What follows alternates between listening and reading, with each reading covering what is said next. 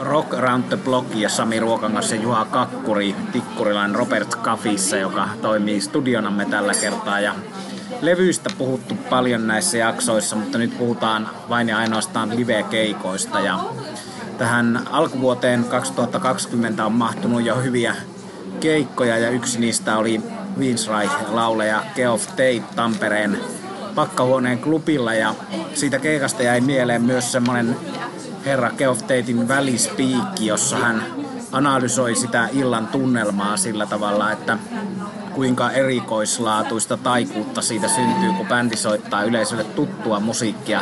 Yleisö laulaa mukana ja se on jotakin sellaista, mitä ei levy musiikin äärellä koeta eikä synny. Eli hän oli mun mielestä oikeassa. Siinä tietysti amerikkalaisena puhui tämmöiseen maalikkosaarnaajan tyyliin, mutta lyhyesti ja tyylikkäästi kysyi yleisöltä, tunnetteko tämän taikuuden ja kyllä se totisesti siltä tuntui, että siinä jotain erikoista oli ja on yleensä aina, kun on niin, että on iso joukko ihmisiä, joita se musiikki tavalla tai toisella eri elämänvaiheista yhdistää. Mutta mennään tästä tämän alku, alkuselostuksen jälkeen aiheeseemme, joka on tällä kertaa se, että kumpikin Juhan kanssa ollaan valittu viisi keikkaa. Ja jos meillä oli aiemmin käänteen tekeviä levyjä, niin nyt voidaan puhua käänteen tekevistä keikoista. Ja viisi niitä tosiaan on poimittu ja ennen kuin mennään ensimmäiseen, niin tuli mieleen, kun sä mainitsit noi, tai herra Tate mainitsi nämä maallikkosaarnaajat, niin esimerkiksi Bruce Springsteen on ihan opiskellut näitä maallikkosaarnaajia ja heidän tekniikoitaan ja hyödyntää niitä asioitaan keikoilla, niin kuin varmasti niitä nähneet sitten tietysti voivat päätellä ja ovat havainneet. Mutta hei, mennään sitten itse asiaan ja keikka, joka oli todellinen yllätys, en nimittäin tiennyt, että sellaiselle keikalle vielä menen. Vuosi oli 92 ja Dublinissa ilmaiskeikalla legendaarinen, nyt jo valitettavasti edesmennyt Rory Gallagher. Ja homma lähti itse asiassa niin kuin siitä liikkeelle mun kohdalla, että olimme kesälomalla silloisen tyttöystävän nykyisen vaimon kanssa. Hänen sisarensa perheineen asui vuoden verran Irlannin länsirannikolla ja me oltiin siellä lomalla ja loman päätteeksi oli sitten tarkoitus mennä muutamaksi päiväksi tutustumaan Dubliniin, kun sitten luinkin irlantilaisesta sanomalehdestä, että seuraavana päivänä liittyen Temple Bar Blues Festival, eli Temple Bar on Dublinin alueesta sellainen, jossa on kiva olla nauttia hyvää bisseä ja juoda tai ja kuunnella musaa. Niin Temple Barissa oli blues-festivaali, johon oli sitten tulossa Rory Gallagher tosiaan ilmaiskeikalle ja keikalla siinä lehtijutussa vielä sitten kerrottiin, että herra ei ole niin kuin muutamaan vuoteen siellä Dublinissa esiintynyt ja silloin sitten teimme pikaisen päätöksen, että nyt lähdetään sinne Dubliniin vähän aikaisemmin. Tämähän on niin kuin pakko nähdä, varsinkin tietenkin kun niitä Suomen keikkoja oli jäänyt väliin ja, ja mietti sitten, että ei tarvitse niin kuin katua, niin mennään katsomaan. Ja se oli tämmöinen niin kuin tien risteys, aukio, mihin oli rakennettu tämä festarimeininki. Ja sehän oli tota, siis sanotaan niin kuin ihan täysosuma se, että meni kyseistä keikkaa katsomaan. Siis aivan mieletön. Siitä löytyy muuten YouTubesta klippi ja jotenkin tuli tietyssä mielessä myös mieleen niin kuin Albertti Järvinen, suomalainen edesmennyt kitarasankari kum, sankari kummallakin, niin se blues vahvasti siellä sielussa ja ehkäpä sitten tuohon voisi vetää myös yhtäläisyyden näiden Suomi, Suomi-keikkojen välille sillä lailla, että irlantilainen yleisö oli niin kännisin, mitä mä oon ikinä nähnyt. Että tietysti kun on Gallagheria ilmaiseksi ja keskellä aluetta, josta niin kuin joka puolella on olutta myytävänä, niin irkuthan sitten ottivat ilon niin kuin täysillä irti. Ja siinä oli vielä Dublinersin Ronnie Drew oli sitten loppupuolella keikkaa yllätysesiintyjänä ja ja se, mikä vielä tietysti sanotaan niin kuin pisteenä impäälle ja kruununa oli se, että heti sen keikan loputtua osattiin vaimon kanssa bongata sitten tällainen keikkabussi, jonka lähelle majoittauduimme ja siinä kun aika me odoteltiin, niin saatiin vielä sitten Rory Gallagherin nimmarit. Ja jälkeenpäin olen kyllä niin kuin kainaloita myöten ristinnyt käteni ja ollut kiitollinen siitä, että tuli mentyä. Siis keikka oli vuonna 1992 ja 1995 hän sitten Rory Gallagher menehtyi ja oli kyllä niin kuin kaikilla mittareilla niin aivan uskomattoman kova keikka. Mun eka tällä listalla on vuodelta 2007, syksy 2007 Jeff Beck Lontoossa ja Ronnie Scott's Jazz Clubilla. Se oli, siinä oli taustalla sellainen, että Jeff Beckin oli pitänyt tulla muun muassa Pori Jatsiin ja minulla oli ollut sinne tarkoitus mennä katsomaan Jeff Beckia, mutta en ollut häntä nähnyt. Ja ystäväni Anssi Oksa, Music Hunter, levykaupan isäntä, oli vielä useammin. Hänellä oli muistaakseni ollut kolme kertaa Zeffekin keikalle lippu, jotka kaikki oli peruuntunut. En muista missä. Kaikkialla ne olivat. Yksi niistä oli tämä sama Porjats, joka minullakin. No sitten tuli myyntiin tämä Ronnie Scottsin viikko. Eli Beck soitti viikon Ronnie Scotts Jazz Clubilla ja Nää sain siitä mailin tai netissä sen huomasin ja oli niin kuin muutama minuuttia aikaa, kun tietysti tämä myytiin minuuteissa loppuun, niin ostaa, päättää ostaako vai eikö osta. Soittelin kaverin kanssa, ostetaanko, ostetaan vaan. Ja sitten liput ostettiin ja hyvä, että ostettiin. Siellä Beck esiintyi. Hänellä oli silloin bändissään rummuissa Vinni Kolajuta, passossa Tad Wilkenfield ja koskettimissa Jason Rebello. Ja se mikä tässä keikassa oli erikoista oli se, että edellisenä iltana Tseppekin vieraana oli ollut Eric Clapton. No se meitä vähän harmitti, kun me mentiin sisälle Ronnie Scottsin klubille ja kuultiin, että ajaa eilen on ollut Clapton, se ei varmaan tule tänään. Mutta sitten vain, vain ja ainoastaan tällä kyseisellä keikalla, jolla me oltiin, niin esiintyikin aluksi Tseppekin kanssa Big Town Playboys-bändi. He soitti setillisen tollasta rockapiliä ja varhaista rockia. Race with the Devil, Train Kept the Rollin, My Baby Left Me, hyviä biisejä ja Pekki tavallaan kunnioitti siinä omia varhaisia vaikutteitaan, näitä Gene Vincentin kitaristeja ja kumppaneita. No se oli huikea hieno setti ja sen aikana kerkesin tietysti vähän jo siinä miettiä, että tuleekohan tässä sitä varsinaista fuusiojatsisettiä ensinkään, mutta onneksi siinä tuli sitten vaan puoli aika tai tauko, jonka jälkeen sitten saatiin tämä Jason Rebellon ja Tad Filkenfieldin ja Vinni Kolajutan kanssa soitettu fuusiojatsetti, kun toi eka osuus oli siis Big Town Playboys bandin kanssa varhaista rockia ja rockapiliä. Sitten siellä oli vielä Imoken Heap niminen laulejatar vierailijana. Me veti muun muassa ja Rollinan Tamplin, Rollinan Tamplin biisistä Muddy Watersista kovin erikoisen tämmöisen, ehkä niin voisi sanoa jonkunlaista tota, konemusaa tai ambient-musiikkia olevan version vanhasta blues-standardista. No se oli ensimmäinen kolmesta kerrasta, kun mä oon Beckin nähnyt, eli on nähnyt hänet sitten Pori Jatsissa, sekin oli hyvä keikka, ja on nähnyt hänet rollareiden vierailijana Lontoossa, mutta tämä ensimmäinen Lontoon keikka 2007 oli käänteen tekevä, kuinka kitaraa voi soittaa vain ja ainoastaan kuin Jeff Beck sen osaa ja taitaa. Eli, eli siinä ei mitään ihmeellisiä vehkeitä ole hänen sormiensa ja vahvistimen välissä, mutta soundi on täysin ainutlaatuinen ja tunnistettava vain Jeff Beck kuulostaa siltä. Se oli ehkä kohokohta tuossa keikassa oli A Day in the Life Beatles cover, joka on tuottaja Josh Martinin toivomuksesta Martinin levyllä julkaistu alun perin ja mahtava kappale ja mahtava keikka. Ja Beckistä sen verran, että mieshän on pitänyt tasonsa läpi vuosien ja vuosikymmenten. Eli edelleen kovassa vedossa, että sillä lailla myös niin kuin pisteet hänelle.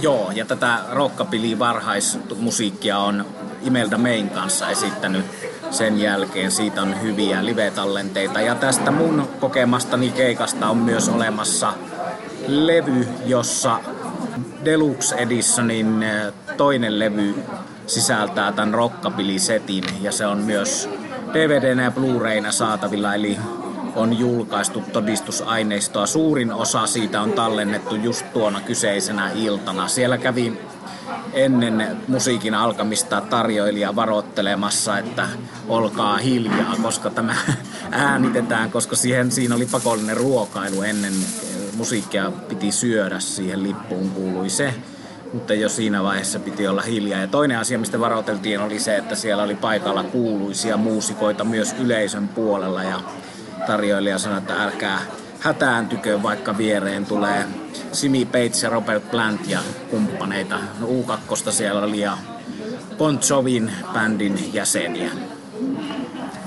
Oletko samaa mieltä siinä, että vaikka joku bändi tai artisti olisi niin kuin läpi uransa kova ja vaikka olisi niin kuin legendastatus, niin silti sinne uralle tulee sellaisia niin kuin tiettyjä keikkoja tai tietty, ehkä lyhytkin ajanjakso, joka, on, joka niin kuin sanotaan olisi tai olisi ollut se nimenomaan se jotenkin oikea käänteen tekevä hetki nähdä kyseinen artisti. Vaikka sitten myöhemmin tulisi niin kuin isoja stadionkeikkoja ja vastaavia. Kyllä olen samaa mieltä. Y- yksi tämmöinen kulta-aika Zeppekin uralla osui juuri tähän vuoteen 2007. Mutta mä sanon tässä nopeasti Zeppekistä sen, että Gene Simons, eli pitkäkielinen Kissin basisti, on kertonut minulle Helsingin Hard Rock Cafen ulkoterassilla muutama vuosi sitten kesällä Suomessa vieraillessaan, että paras hänen ikinä näkemänsä rockbändi oli Zeppe Group, jossa passoa soitti Ronnie Wood. Mä kysyin, että miksi se oli paras rockbändi, minkä hän on nähnyt. Siksi, koska se oli samanlaista musiikkia kuin Led Zeppelin, mutta ennen kuin Led Zeppelin soitti sellaista musiikkia. Uskon Gene Simonsia tässä asiassa. Mies, jota kannattaa uskoa, onpa sitten kysymys bisneksestä tai musiikista tai musiikkibisneksestä. Ja Rod Stewart oli tuossa Jetpack Groupissa myöskin. Mutta se, mihin me tuolla äsken, kun mä puhuin siitä oikea hetki tai, tai niin kuin ajanjakso, niin nyt tulee sitten sellainen, vuosi oli 91 ja silloin maailmanlaajuisestikin jo breikannut Black Crowes esiintyi tavasti. Ja jo tietysti se, että, että niin kuin isoksi nimeksi hyvin nopeastikin noussut bändi esiintyy Tavastialla, eli pääsi näkemään heidät vielä tällaisessa niin kuin aidossa klubiympäristössä, niin oli jo niin kuin sinänsä kova juttu. Ja silloinhan Shake Your Money Maker ja, ja sieltä sitten hitit Jealous Again ja Hard to Handle esimerkiksi oli biisi listassa. Ja vaikka sittemminkin olen nähnyt Black Rousein ja bändihän on nyt tehnyt comebackin, niin toi 91 nimenomaan siellä Tavastialla oli niin kuin se oikea hetki. Bändi oli niin kuin aivan sikakovassa iskussa ja sitten siinä keikalla oli vielä sellainen, että huolimatta siitä kuinka kova Black Rouse oli, niin yleisö ei tiennyt, että katsoako niin kuin lavalle vai sitten taaksepäin sinne Tavastian parvelle, koska Suomessahan oli sitten vierailulla myös Guns N' Roses, ja, jolla oli kaksi jäähallikeikkaa ja osa bändin jätkistä oli sitten katsomassa sitä Black Rosein keikkaa. Ja esimerkiksi itse matkalla vessaan vastaan tuli Slash, mutta, mutta just se, että siinä oli tiettyä sellaista komikkaa, että sulla on niinku oikeasti yksi kaikkein aikojen keikoista siinä nähtävillä ja sitten siellä on tavallaan niinku takana piippuhyllyllä häiriötekijänä gunnareiden jätkiä. No mä sitten kyllä aika nopeasti tein sen päätöksen, että kun tässä Guns N' Rosesia tullaan näkemään. Kävin sillä kiertueella ulkomaallakin katsomassa keikkoja, niin mä ajattelin, että mä panostan nyt kaiken tähän Black Roseen ja oli kyllä niin kuin, oli todella kova ja nimenomaan niin kuin mä tuossa alussa sanoin, bändihän oli silloin breikannut niin se Tavastia myös niin kuin myytiin loppuun. Että sitten tietysti oma lukunsa on vielä tämä osasto näin heidät tai hänet ennen kuin heistä tuli kuuluisia, mutta Black Ross oli kyllä maailman kuuluja Tavastian keikka sitten spesiaaliherkkua. Tästä aiheesta jatkan minäkin, eli mulla on tässä listassa samaisen bändin 2011 silloin viimeiseksi jääneet keikat. Bändi hajosi sitten siinä useammaksi vuodeksi Mutta tota, tosta, vielä tuosta Tavastia-keikasta, joka on tänä vuonna pyöreitä lukuja viettävän Tavastia-klubin historian yksi näitä legendaarisia tapauksia. Ei puhuta Tavastiasta tässä enempää, palataan siihen muissa jaksoissa, mutta Steve Corman, tämä Black Rosein rumpali, niin on julkaissut kirjan, johon palataan myös siihenkin, mutta siinähän käy ilmi siinä kirjassa, että ainakin rumpalin mielestä ja tuottajan mielestä, niin tämä ankara keikkailu, jota osa oli tämä Tavastian keikka, niin vasta niin kuin kasvatti tästä bändistä hyvään. Eli heillä oli ensimmäisen levyn Seikio Moneymakerin äänityksessä ongelmia. Siellä soitti ulkopuoliset henkilöt, kitarasooleja ja rumpali tarvitsi apua kovasti tahdissa pysymiseen. Hän itse siitä kertoo, mutta että sitten kovasti ahkerasti keikkailemalla niin syntyi se legendaarinen bändi. Ja just siinä kohdassa Juha on sen nähnyt.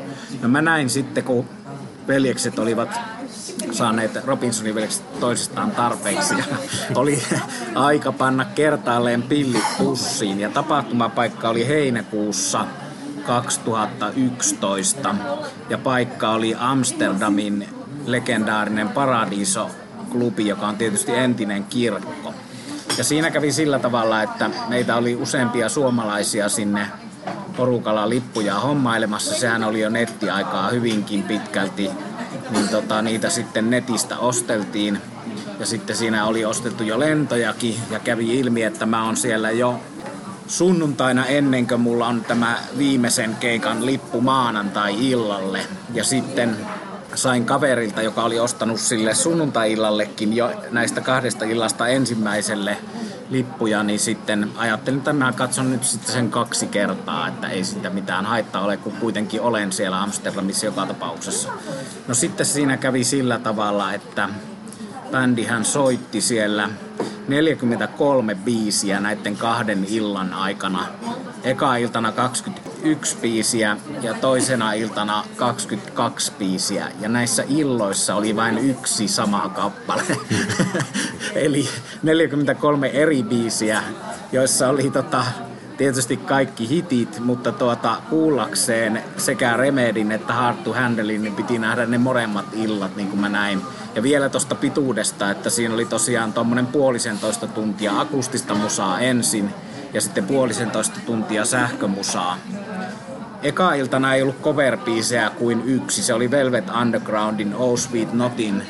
Ja sitten toka iltana oli mulle mieluisia kovereita täällä Black Rosein oman sangen mieluisan materiaalin seassa. Eli siellä oli Rolling Stonesin No Expectations, mikä oli hieno kuulla livenä.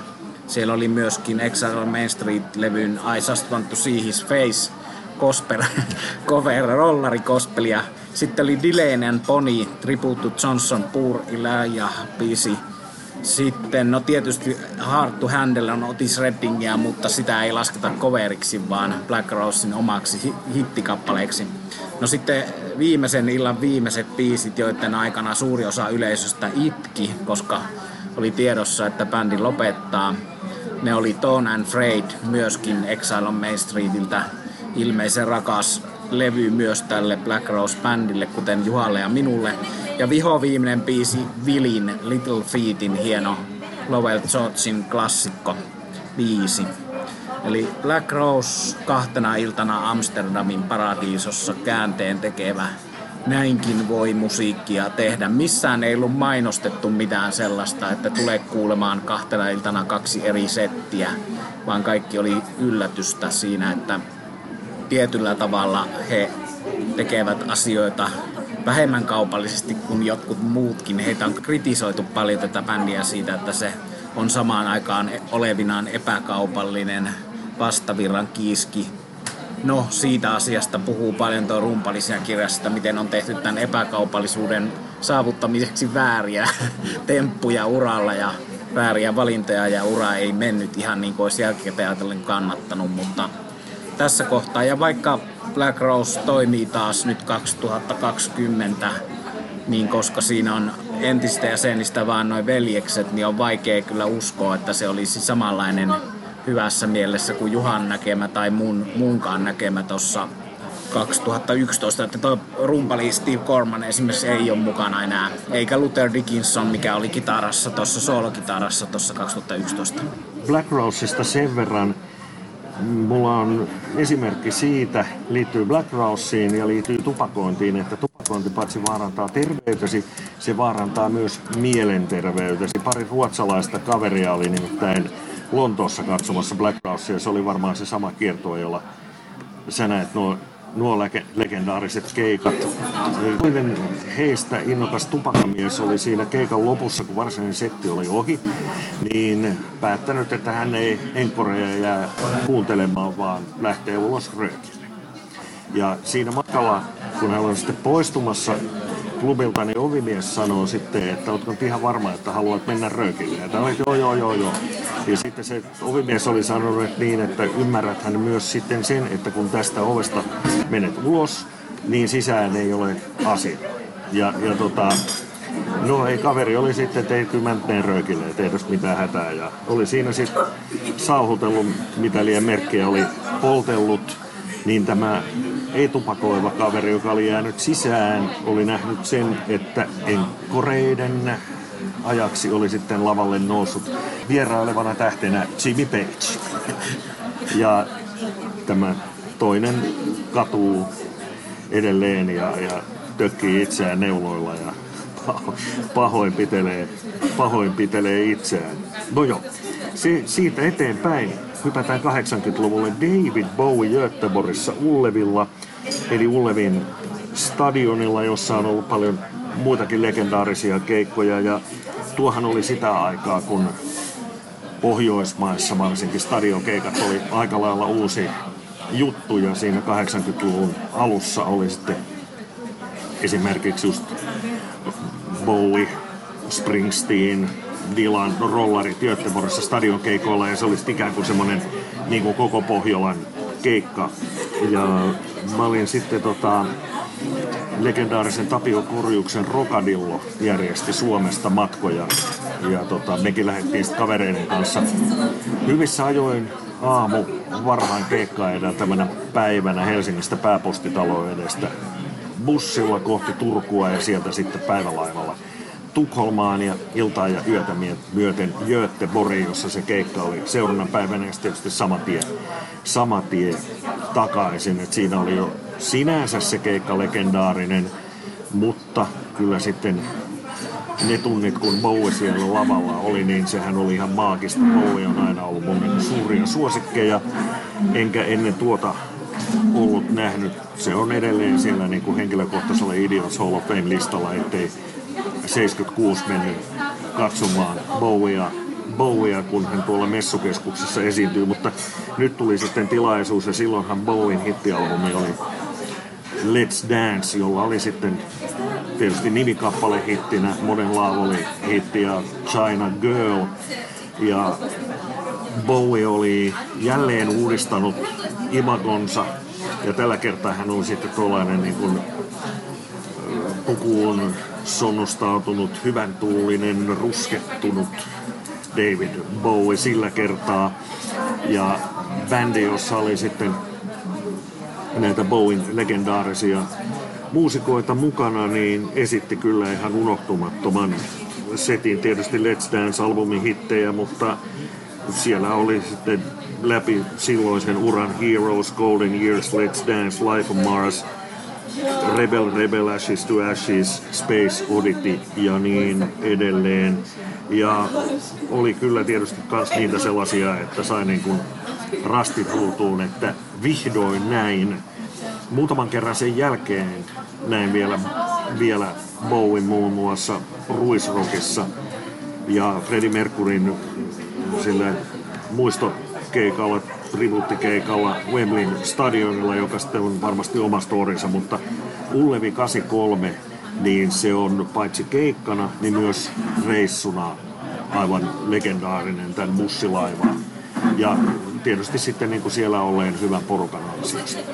Minä näin Bowin vain kerran 2000-luvulla ja 2000-luvuilla pysytään tässä seuraavissakin valinnoissani, mutta Bowista pitää sanoa vielä se, että toi Let's Dance on itsellekin rakas levy, mikä osaa ystäväpiiristäni yllättää, koska musa on sellaista tosiaan, niin kuin sanoit, hyvän mielen pukupäällä tanssimusaa, mutta aina ollut minulle rakas levy. Sillähän soittaa kitaraa Stevie Ray Vaughan. Juu, se, mulla on sen takia, mulla oli sormi tässä pystyssä ja tietysti siinä on sitten vahvassa roolissa yksi toisen niin kuin funkin popin legendaarisia miehiä, Nile Rodgers. Kyllä, Chick yhtyeestä. Mutta seuraava oma käänteen tekevä keikkani on sekin tapahtunut Lontoossa vuonna 2012, tammikuussa 2012. Ja tämä on tämmöinen supergroup, eli bändin nimeltä Chicken Food. Jäsenenä kitariossa kitaristien kitaristi Joe Satriani. Satriani tuli itselleni tutuksi joskus kasarilla siitä, että hän oli kovien kitaristien opettaja, kitaran soiton opettaja, eli Steve Vai ja Kirk Hammett, Metallica-kitaristi ja isoliuta-kitaristeja, joita Joe Satriani opetti. No sitten häneltä tuli tämä Surfing with Alien solo levy, joka oli tommonen kitara-instrumentaalilevyjen hitti, että kovin, kovin monet pelkkää kitara-instrumentaalia sisältävät levyt ei lyö sillä tasolla läpi. No sitten min Satriani nähtiin Mick Jaggerin soolobändissä ja Deep Purplen kitaristina heti siinä tuoreeltaan, kun Black, Ritsi Blackmore Helsingissä bändistä erosi, niin seuraajana oli hetken aikaa Satriani, joka ei kuitenkaan Deep Purplen riveihin halunnut pysyvästi liittyä. Sen sijaan halusi myöhemmin pysyvästi liittyä bändiin, jonka itse perusti, eli Chicken Food. Ja siinähän muut jäsenet, Red Hot Chili Peppersin rumpali Chad Smith, basisti Michael Anthony Van Halenista, samaten entinen Van Halen laulaja Sami Heikar. 2012 en ollut nähnyt Van Halen ja Sami Heikarin kanssa, mutta Van Halenin kyllä ja David Lirotin ja Sami Heikarin omalla soolokeikallaan olin nähnyt. Mutta sitten tämä Chicken Food kiinnosti sen julkaisemien kahden levyn perusteella niin paljon, että ystäväni Aki Plumberin kanssa liput hommattiin ja matkattiin Lontooseen. Ja Brixton Academy, siellä yksi suosikkipaikkoja, ehkä isomman puoleinen sille, että legendaarinen Hammersmith Odeon on ehkä rakkaampi, mutta Brixton Academy on hieno paikka myös. No se myytiin äkkiä loppuun, sinne onneksi saatiin liput. Ja siellä sitten Chicken Food soitti ja siinä oli semmonen juttu, että rumpali Chad Smith oli kiireinen Red Hot Chili Peppersin kanssa, joten tilalla oli Kenny Aronoff. Ja se tieto ei mua lainkaan masentanut päinvastoin, kun mä olin jo ehtinyt ihastua tuohon studiomuusikkona uran tehneen Kenny Aronoffin soittoon muun muassa John Fogertin bändissä, missä mä olin nähnyt hänet monta kertaa ja kiinnittänyt huomiota, että kylläpäs mättää mukavan tarkasti ja taitavasti tämä herra rumpali. Ja siinä tuossa Chicken keikassa oli kyse siitä, että tällainen kovin ammattitaitoinen porukka jammaili oikein tosissaan. Eli en tiedä muiden taloudellista tilanteesta, mutta ainakaan Sami Heikarin ei niinku rahamielessä tarvisi keikkailla enää yhtään missään. Että hän on tehnyt tekilapissäksellä itsestänsä sen verran moninkertaisen miljoonamiehen, mutta joka tapauksessa tämmöinen ammattilaisporukka jammaili ja siinä tosiaan Kenny Aronoffin ja basisti Michael Anthony, joka soitti tätä Van Halenin videoista tuttua Jack Daniels pullon muotoista passoa, niin oli hienoa. Michael Anthony myös siitä merkittävä mies, että hän paitsi soittaa hienosti passoa, niin myös laulaa hienosti tämmöisiä korkeita stemmalauluja joiden juhlaa tämä keikka oli. No sitten itse Joe Satriani siinä mielessä, että vaikka on virtuosi ja virtuosien kouluttaja, niin tämmöisten itse säveltämiensä hard rock biisien äärellä niin äärimmäisen hienosti ja taitavasti osasi pilutella ja irrotella, mutta sopivasti niin kuin biisien ehdoilla. Siinä ei kuultu mitään Sami Heikarin Montrose-biisejä eikä Van Halenia, vaan pelkkää tätä Chicken Foodin omaa materiaalia, paitsi sitten viimeinen enkore oli Foxy Lady, eli Jimi Hendrixia, ja siinä pääsi sitten Satriani näyttämään omat Hendrixi velkansa ja nostamaan hattua Jimi Hendrixille. Mutta tämmönen jopa niin kova, että tosiaan nostan sen yhdeksi parhaaksi ikinä näkemistäni keikoista. Ja Sami Heikar ei ole mikään nuori mies, hän oli silloin jo 64-vuotias, eli tästä on jo aikaa kohta 10 vuotta. Eli moni, joka haaveilee Sami Heikarin näkemistä Suomessa, niin valitettavasti saattaa jäädä haaveiksi. Ja Foottikaan ei ole Euroopassa monesti keikkailu, että hyvä, että mentiin sinne Lontooseen, jossa se on esiintynyt toistaiseksi vain kaksi kertaa. Mutta siis tosiaan tällainen superbändi ja hyvällä materiaalilla ja monesti nämä superbändit ei täytä niille asettuja odotuksia, mutta tässä kohtaa tämä oli niin kuin enemmän kuin osiensa summa, eli oikeasti hyvä. Ja kyllä jos nyt on päässyt unohtumaan noin Chicken Footin kaksi levyä, joista toisen nimi on siis Chicken Food 3. Pienenä huumorina Led Zeppelinin suuntaan, niin, niin kannattaa Chicken Food 1 ja 3 kaivaa ja kuunnella uudestaan hyviä levyjä kestäneet aikaa. Seuraava keikkapoiminta on sitten vuodelta 1992. Artisti ei kyllä ollut 90-luvun artisteja, vaan oikeastaan niin kuin toisen aikakauden mies. Niitä suuria pioneereja siellä Chuck Berry ja kumppaneiden rinnalla, eli Bo Diddley. Ja Tavastia klubit tässäkin sitten tapahtumapaikkana niin kuin tuon Black Rousein suhteen, mutta vuotta myöhemmin.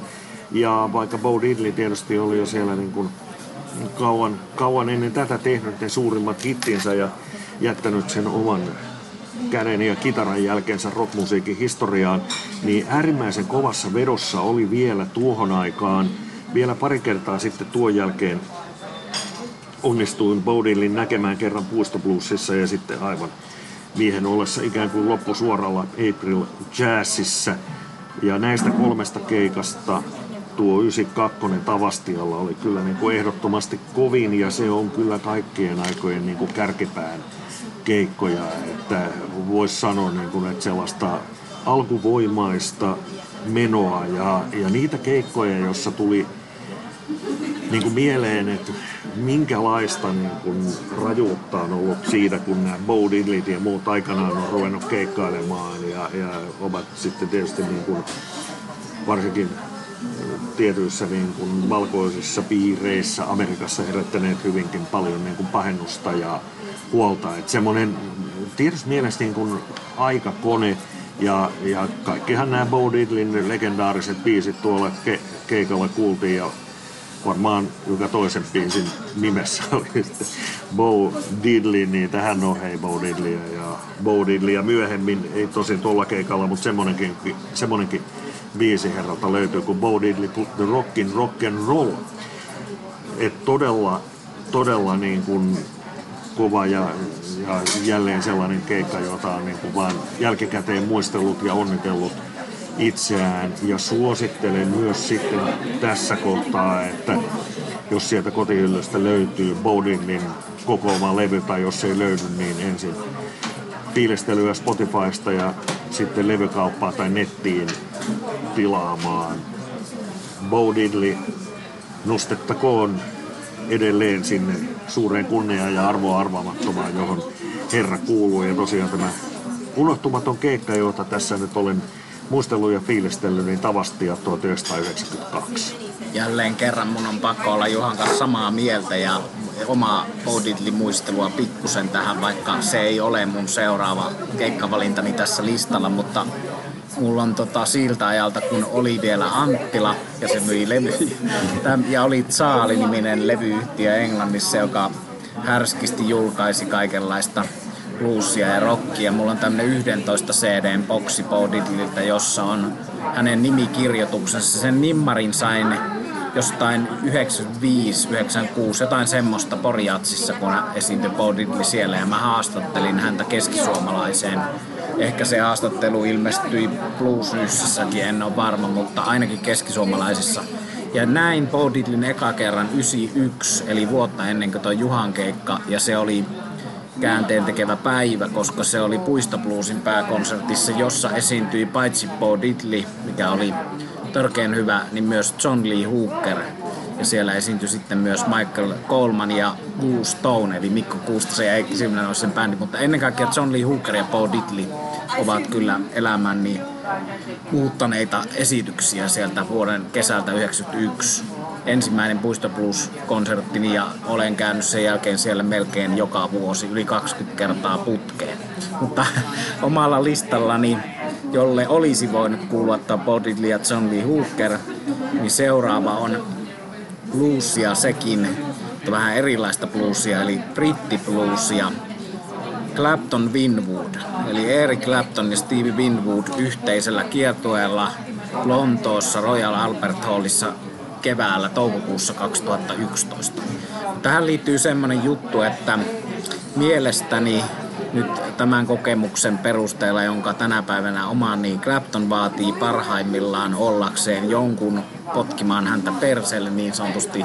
Ja tässä, tässä tapauksessa se oli Winwood. Eli eh, Claptonilta on nähty hyviäkin omia keikkoja, mutta ne on aina vähän vaisuja verrattuna siihen, että hän esiintyy vaikka Creamin kanssa, joka nyt on mahdottomuus enää tietenkin, kun eh, Baker ja Bruce on kuolleet, mutta Winwoodin kanssa tosiaan tekivät muutaman kiertueen ja onni kävi, että saatiin jälleen kerran MTVn ansioitunut kuvaaja Aki Blumper ja muitakin Maikkarin tuttuja siellä oli katsomassa tätä Royal Albert Hallissa. Hieno paikka tietysti, mutta sitten tosiaan viisi lista, jossa näiden vakio Clapton juttujen lisäksi oli Blind Fatea, mikä on yksi Claptonin uran parhaita levyjä meikäläiselle, jossa tietysti laulaa Stevie Winwood ja oli Ginger Baker rummuissa, mutta siis tavallaan tietynlainen Blind Fate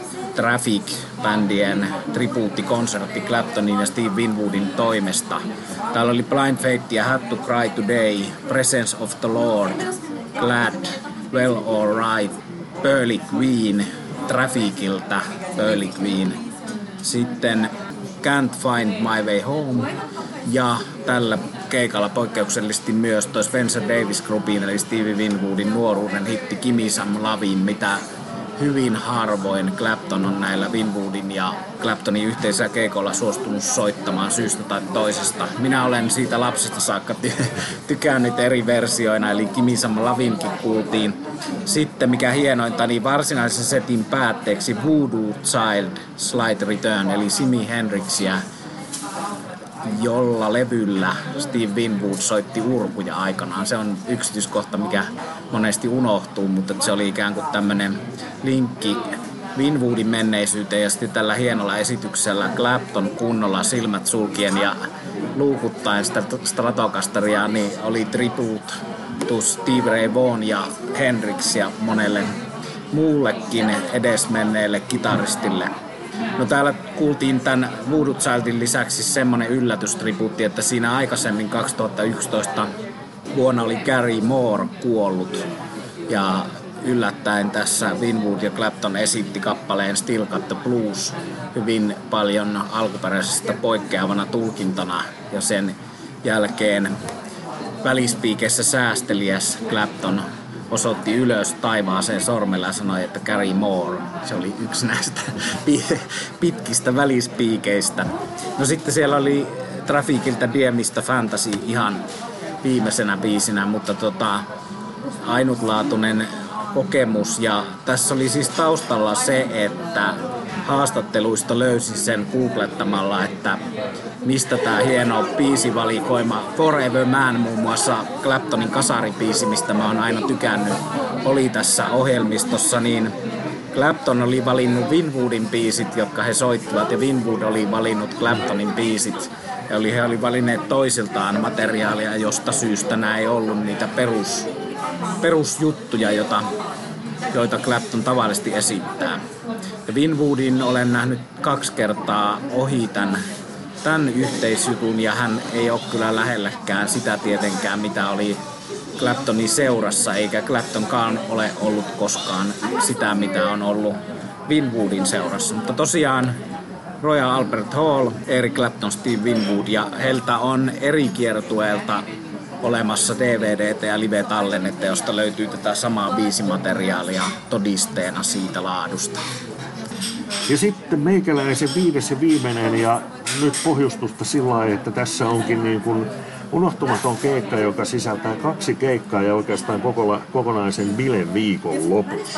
Eli vuosi oli 89 ja silloin Stray Cats esiintyi tuolla Kaivopuistossa. Kysymyksessä oli silloin Radio Ykkösen järjestämä konsertti ja mä olin sitten Radio Ykkösessä töissä silloin ja sain mieluisan tehtävän eli radioaseman puolesta isännöidä Stray Catsia. Ja ihan sitten lentokentältä, kun bändi saapui Suomeen, niin siitähän alkoi sitten unohtumaton viikonloppu. Minä ja sitten levyyhtiön edustaja pidimme bändistä huolta. Kierrätimme ravintoloissa ja baareissa ja katsoimme tietysti esimerkiksi siellä kaivopuiston keikalla, että kaikki niin kuin toimii ja sujuu. Ja tästäkin keikasta nyt kun muistan, niin löytyy myöskin YouTubesta materiaalia ja siellä on välissä, väliin editoitu meikäläisen tekemään haastattelua, jossa näkyy, näkyy olikohan se meikäläisen vasen käsi. mutta, tota, mutta se viikonloppu, siinä, siinähän tuli tietysti sitten tutustuttua näihin kavereihin. Seurasin sen keikan ja, ja tota, olihan se kova, siis Reikat, se on kova, kova bändi myös sillä keikalla. Ja siihen liittyy sitten hyvin hauska yksityiskohta. Ja kun mä sanoin, että on niin kuin kaksi keikkaa yhdessä, niin Stray oli tietysti sopinut vain soittavansa tämän kaivopuiston keikan, mutta meillä ja itse asiassa silloisella duunikaverilla, niin DJ Bunuelilla olikin sitten elämää suurempi suunnitelma, joka toteutui. Eli keikkapäivän iltana silloisessa Cafe Metropolissa, jonka tilalle sitten on tullut Zetori, niin siellä oli jatkobileet. Ja näissä jatkobileissä oli, oli tota, paljon suomalaisia esiintyjiä ja tietysti se oli selvää, että mä toin bändin myös sitten sinne Cafe Metropoliin juhlimaan onnistunutta keikkaa ja pitämään hauskaa. Ja, ja tämä DJ Punuorin juoni oli sellainen, että kun hän, oli niin vasta, tai hän vastasi siitä, että mitkä, mitkä niin kuin bändit ja artistit siellä jatkobileissä esiintyy, niin hän oli virittänyt sinne Melrose, jolla oli sitten niin kuin samanlainen tämä soitin valikoima kuin Stray Catsillä. Ja, ja sitten strategia oli siis se, että minä radioaseman piikkiin juon Streikatsin kavereita ja, ja, ja sitten niin kuin pikkuhiljaa vähän sillä lailla niin kuin lavalta tuli, että tuppa Slimjin tänne näin ja, ja sitten saatiin niin kuin aina yksi kerrallaan niitä ivutettua sinne lavalle. Ja sitten kun kaikki kolme oli saatu lavalle, niin sitten siihen juoneen kuuluu, että nämä suomalaiset muusikot siitä sitten niin kuin aika ripeässä tahdissa yksi kerrallaan häipyi, jolloin lavalle jäi Stray Cats. Ja, ja bändi sitten veti siinä ylimääräisen keikan spontaanin sellaiseen ja, ja sehän oli niin kuin tietysti siis paitsi että siinä niin kuin näki hyviä keikkoja, kuuli hyvää musaa, niin myös siinä, että niin kuin kokonainen viikonloppu tuli tällaisen bändin kanssa vietettyä, niin, niin siinä näki myös sanotaan sitä niin kuin, mitä tapahtuu ennen ja jälkeen keikan ja, ja nämä oli hyviä kavereita ja mielettömiä musadikkareita, että se oli niin kuin kaiken kaikkiaan ihan 10 plus koko viikon loppu. Eli Stray Cats, Kaivari ja Cafe Metropol 89. Silläkin bändillä pyöreitten lukujen juhlavuosi käynnissä parhaillaan, eli mitä todennäköisemmin palaamme Rock Around the Clockin podcastissa Stray Catsin tämän vuoden 2020 aikana. Itsellänikin mieluinen bändi ja Brian Setzer hän on viihtynyt Suomessa moneen eri otteeseen monessa eri yhteydessä tämän jälkeenkin. Ja basisti Lee Rocker on tulossa syksyllä Suomeen Finlandia talo.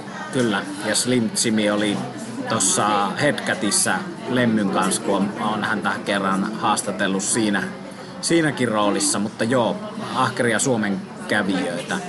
Mulla on listani viimeisenä Allman Brothers Band, Satojen Rockin kulmakivi, jota pitkään haaveilin näkeväni. Se on käynyt Suomea lähimpänä 89 Roskildessa Tanskassa, ei koskaan sen lähempänä ja Euroopassa hyvin vähän liittyen ilmeisesti erilaisiin huumepoliittisiin kuvioihin, eli tietynlaisten aineiden käyttäjänä on hankalaa matkustaa Eurooppaan ja Euroopassa.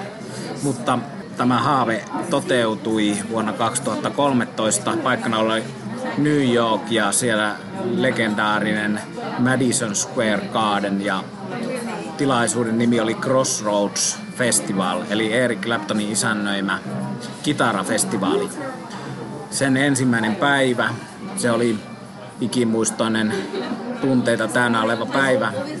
Näin siellä muun muassa tietysti Claptonin ja hänen rinnallaan B.B. Kingin, Buddy Kain, Jimmy Vaughanin, Robert Grayn kaikki soittamassa erikseen ja yhdessä, mutta sitten se päivä huipentui Allman Brothersin settiin, joka oli kyllä järkyttävän kova sillä tavalla, että heillä oli tämmöinen pitkä Piikkon teatterin keikkaputki Piikkon teatterissa näin sitten Olman Brothersin uudestaan vuotta myöhemmin, mutta tällöin tässä Crossroadsin pääesiintyjänä alkoi kyllä kun tykin suusta tämä Spencer Davis cover Olman Brothersin ekalta levyltä tuttu kappale ja siinä kuultiin paljon varhaista materiaalia, Whipping Post ja sitten sen keikan tietynlainen huipennus oli se, että kun oli kerran Claptonin isännöimä festivaali kyseessä, niin Derek and the Dominosin Why Does Love Cut to Be So Bad